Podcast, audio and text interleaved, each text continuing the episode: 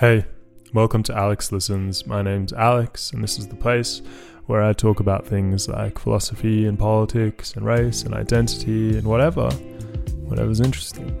So today I'm going to talk about two things which are too big and big and big and confusing and amorphous and turbid and complex and difficult things. And those two things are cancel culture and echo chambers. And I've decided to talk about them together um, for no real reason.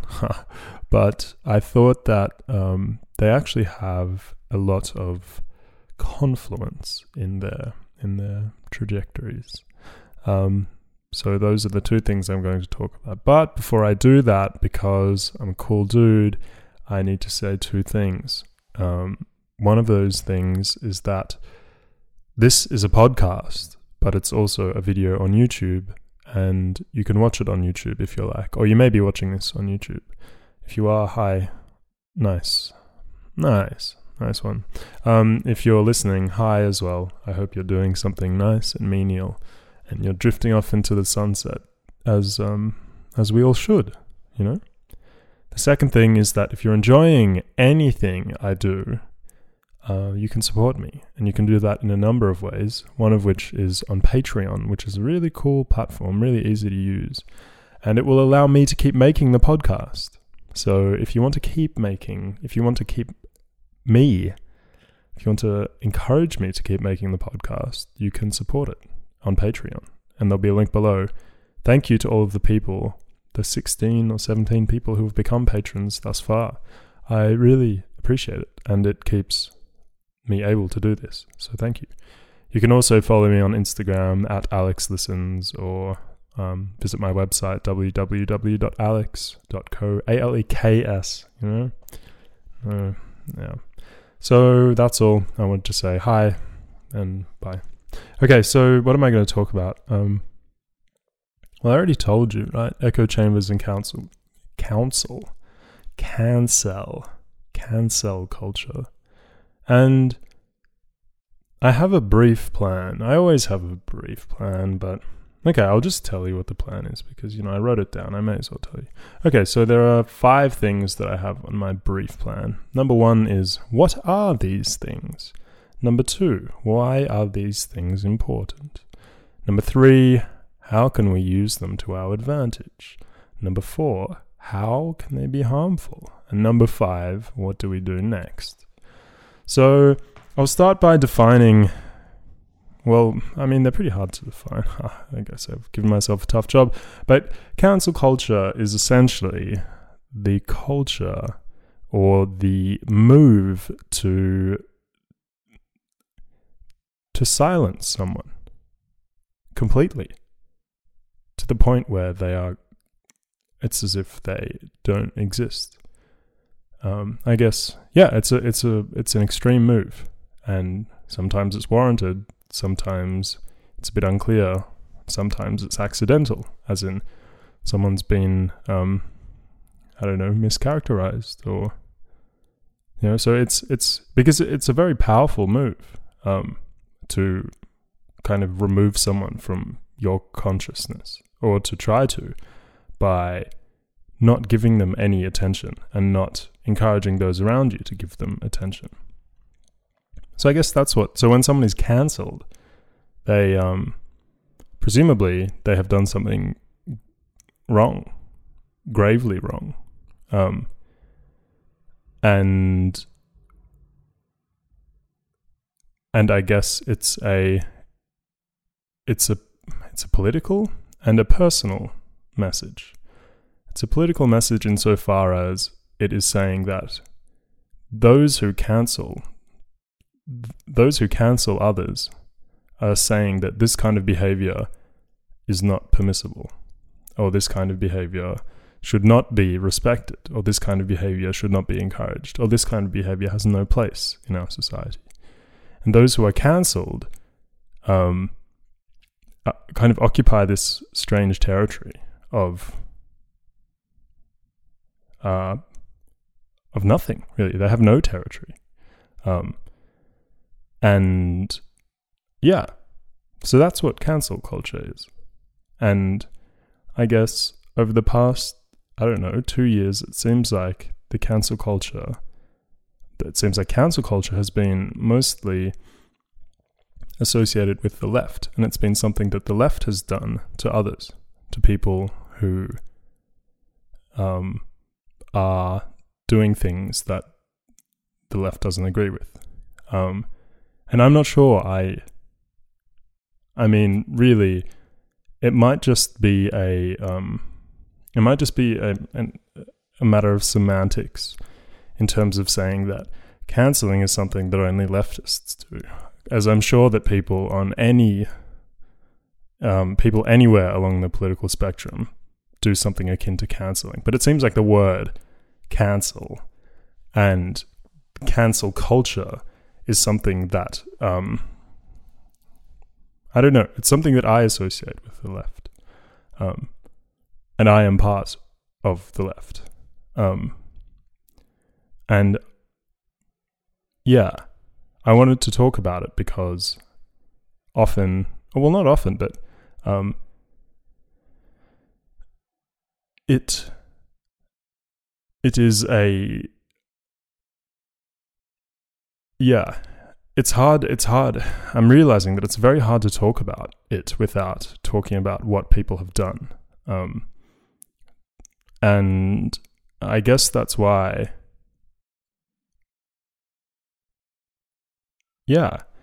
So okay i'm i'm going to i'll come back to that. Um, but the second thing that i was going to talk about is an echo chamber. And I guess from the definition, from those two words, echo chamber, you can probably guess what an echo chamber refers to. It's essentially, um, you know, a, I guess I feel, I personally, me, this isn't, you know, um, a metaphor or anything like that.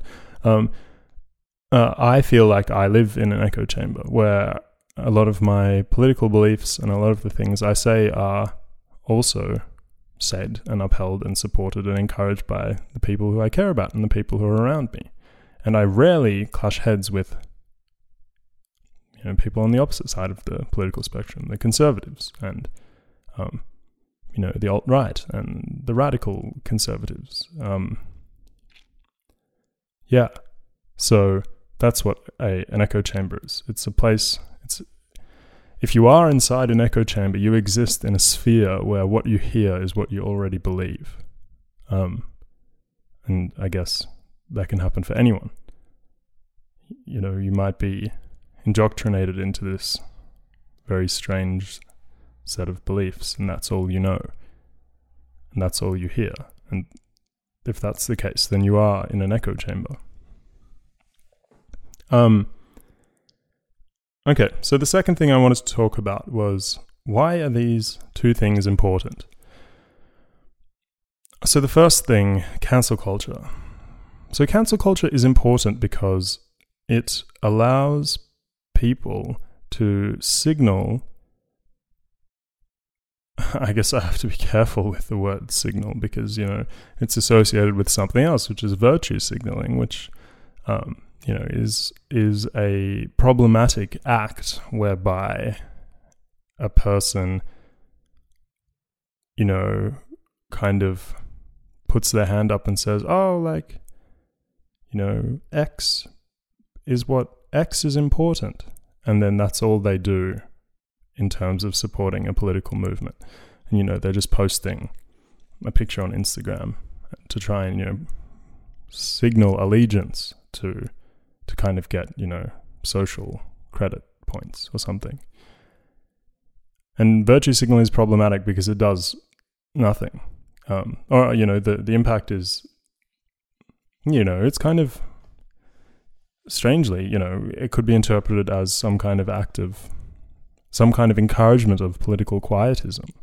Um, those who virtue signal are just kind of pumping air into a space and nothing else. Um, and maybe you disagree. Maybe you think that virtue signaling is a an important act, and that you know some people are unable to help in any other way. And in that case, um, I guess it's important to um, share your opinions with people. Um, but I guess sharing your opinions can only go so far. Um, there is more required in order to change things. Um, there are so many opinions out there. There are, you, you can go into a library and you can look at a bookshelf and you will see that there are every like a lot has already been said. Um, there is no shortage of opinion.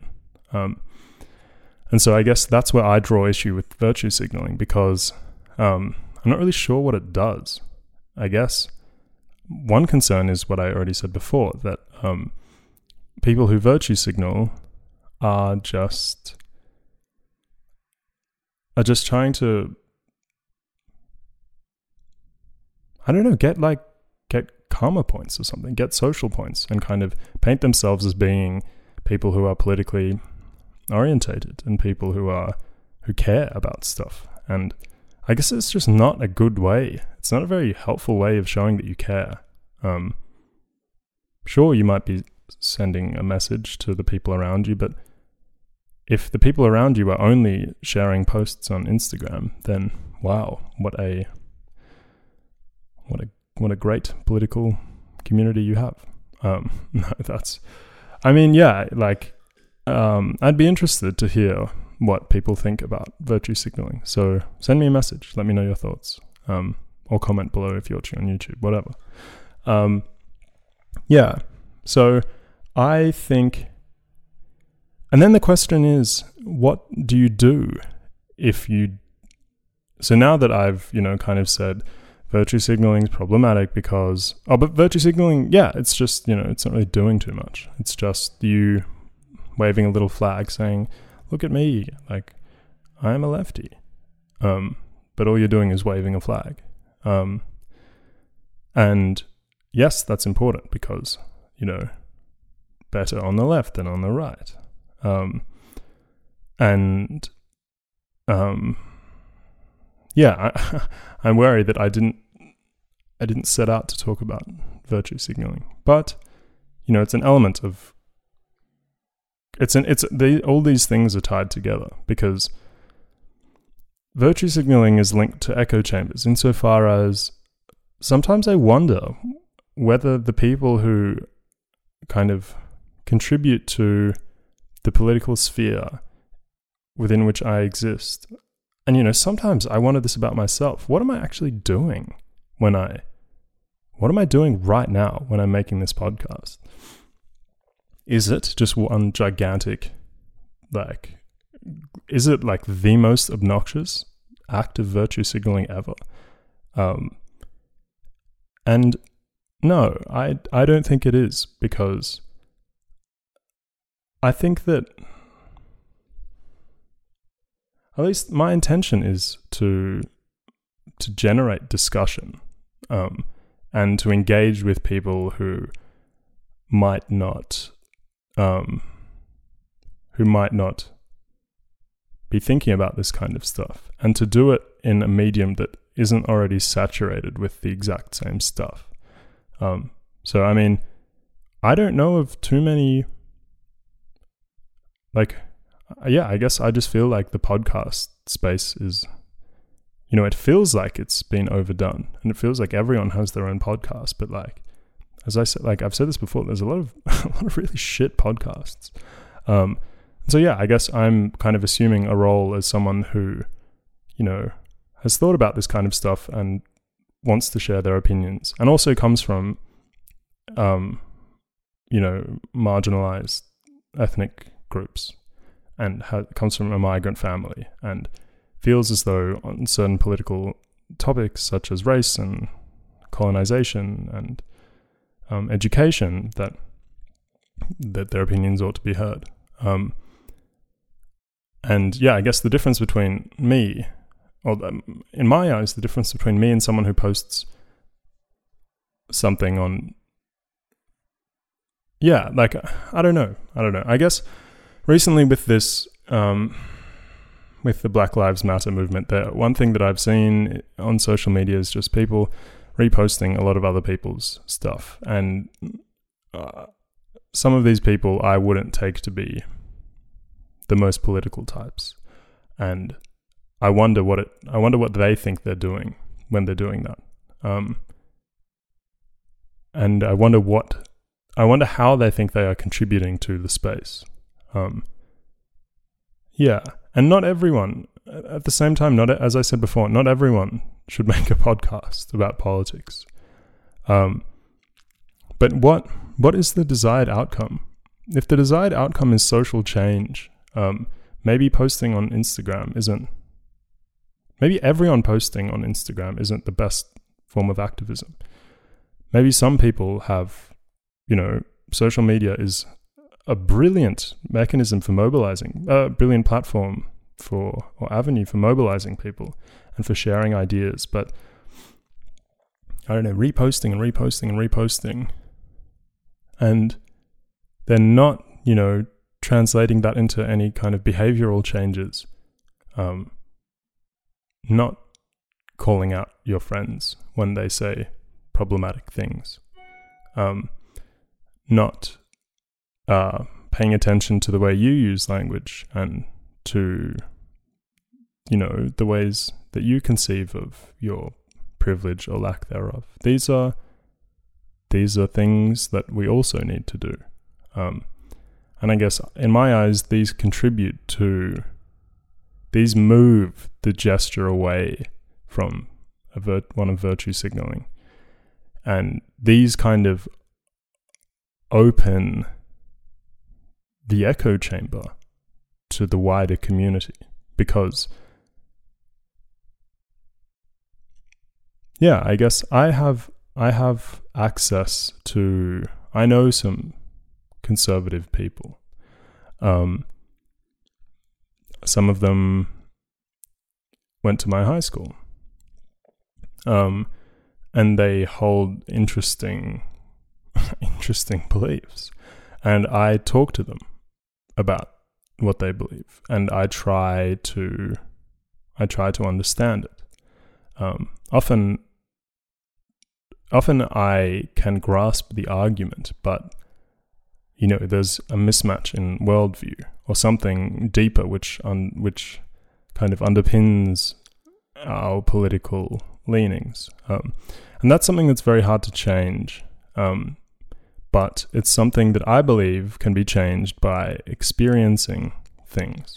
So, one thing that I've said a number of times on this podcast has been that I truly believe that, for example, um, people people would be less people would be less critical of multicultural society if they had experienced the fruits of multicultural society. And how do you do that?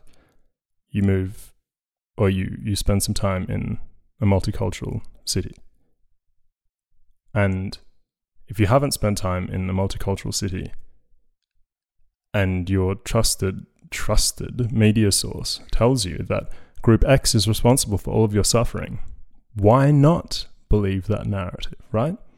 What else do you have from your I guess, limited experiential horizon, what else do you have to convince yourself otherwise? Not much, maybe. Um, and this is why, this is where, this is where the, um, this is where echo chambers are problematic because sometimes I feel like I, sometimes with this podcast, I feel like I'm talking to the same kind of person again and again and again and again and again and again and I say things and people already agree with them. And I'm just reinforcing that belief. And that's that's good. I'm glad that I'm reinforcing beliefs that I believe are contributing to a freer and more equal world. Um, and I, I, so far in my life, I have not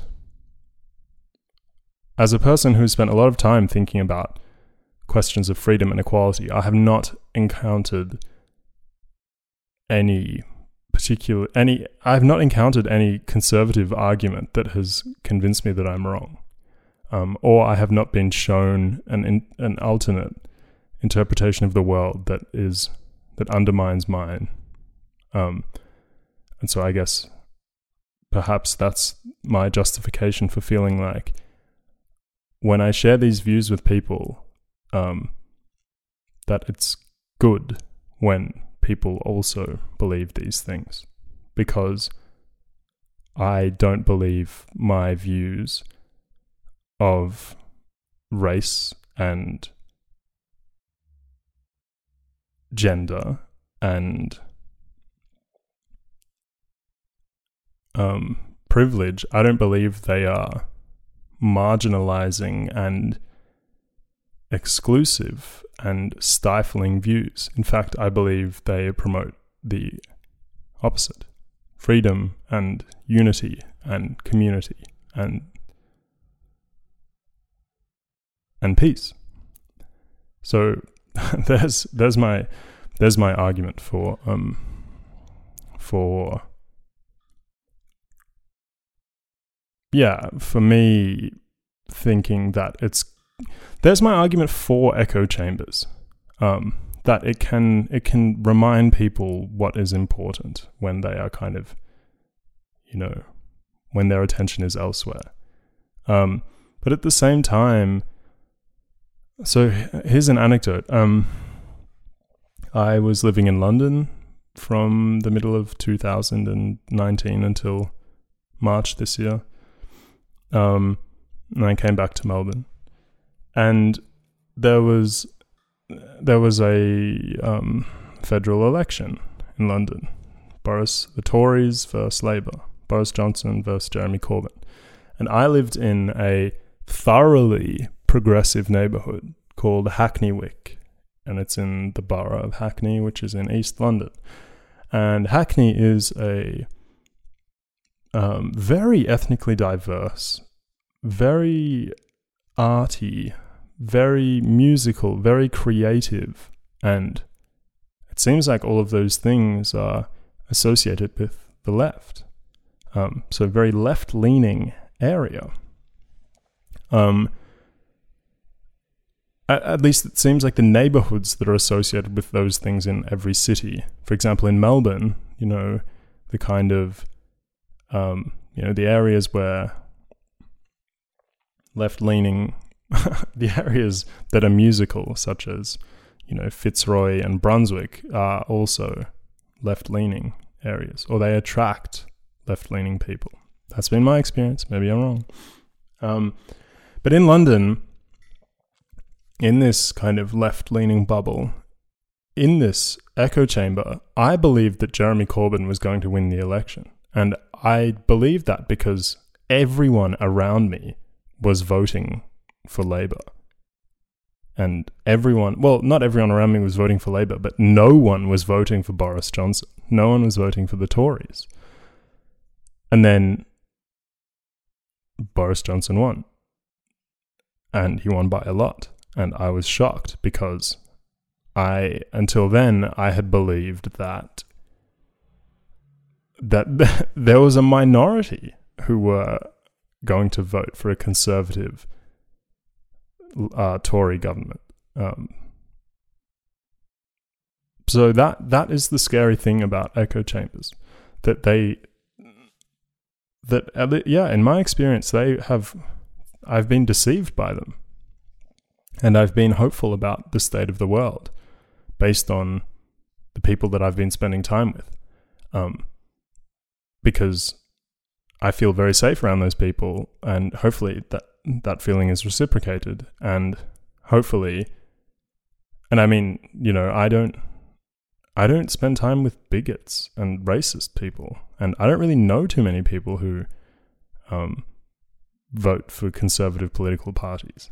Um, and so it's hard. I don't I don't really know how with this podcast, one thing that I've wanted to do is engage with one thing that I haven't wanted to do is to be partisan. Um, I haven't wanted to only engage with one side of politics. Um, I've wanted to have conversation with others. And someone who has done this a lot is someone who I've interviewed twice, and that's the comedian Tom Ballard. And on his podcast, like a five year old, um, is what it's called, um, he has interviewed a number of conservative people, such as, um, I've forgotten, okay, I'm not even going to try. Um, someone from the Australian Defence League, I've forgotten his name. I think that's what it's called.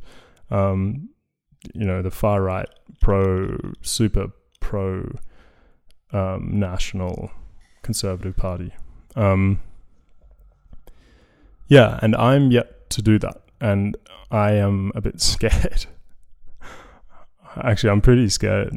Um, I'm scared because I'm not used to having those kinds of conversations with people. But here I sit in my armchair, surrounded by philosophical books criticizing virtue signaling and telling people to think about how they should talk about their political engagement. And then I've also said that I should talk to people on the other side. So I'm going to do that. I'm going to talk to people on the other side. And if there are some people who you think I should talk to, you should tell me. Um, but that is one thing that I commit myself to. And that is one thing that I believe will help me uh, feel less like I am breathing, living and breathing in an echo chamber. Um, okay, so yeah. One thing that I one thing that I wanted to talk about, but I'm not sure I am I'm not sure I'm qualified to talk about this. But one thing I wanted to talk about is, and I'm also wary that this is an extremely delicate topic, and so I, I'm hesitating to talk about it. But maybe I'll just, maybe I'll just float it with you, and I don't have to talk about it. I think, yeah, it's the question of what do we replace cancel culture with? Hmm. What do we replace cancel culture with? Um, because when you when you take someone when you take someone's when you remove someone from your consciousness and when a group refer uh, removes someone from their group consciousness it's not as if the issue is being it's not as if the differences between you and that cancelled person just evaporate. That person evaporates from your group but they're still there. And that doesn't change. I'm not sure that prov- I'm not sure that sets them up or or facilitates the cognitive changes required for someone to you know reconfigure their belief if that is the desired outcome of cancel culture because the way I've kind of defined cancel culture in this podcast video has been that it's something that is trying to define normativity. It's trying to set the boundaries around what is politically acceptable behavior, or just what it, it, it doesn't even have to be political. What, it's trying to define the boundaries around what is acceptable behavior and what is behavior that should be applauded and encouraged. And at the same time, what is behavior that should be that should be considered to be reprehensible and um, terrible. Um, so I'll leave you with that question. And I I really want you to to tell me what you think. What is the next? What do we replace? Or what do we do? What should we do instead of canceling people? Should there be group community organizations? And I'm familiar one of my friends I was talking to yesterday about, or two days ago about this, was telling me about a new kind of way of conceiving about repairing broken bonds with people through, you know, um, community based conversation. Um, and people coming together and acknowledging wrongdoing, but also giving someone room to continue existing in light of yeah. Um, so yeah, please, please let me know what you think. And that's all for today. Thanks for listening. Thanks for watching. Um, if you've enjoyed this, think about supporting it. Thanks. Bye. Yeah. Man, I swear I got ambition. Yeah.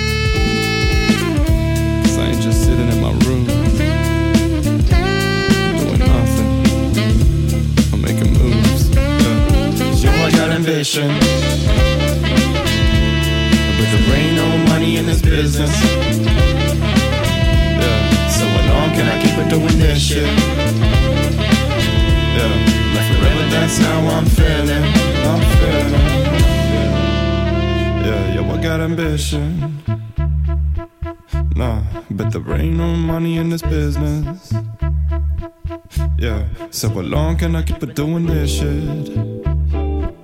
Yeah, like forever, that's how I'm feeling. I'm feeling, I'm feeling, I'm feeling, I'm feeling.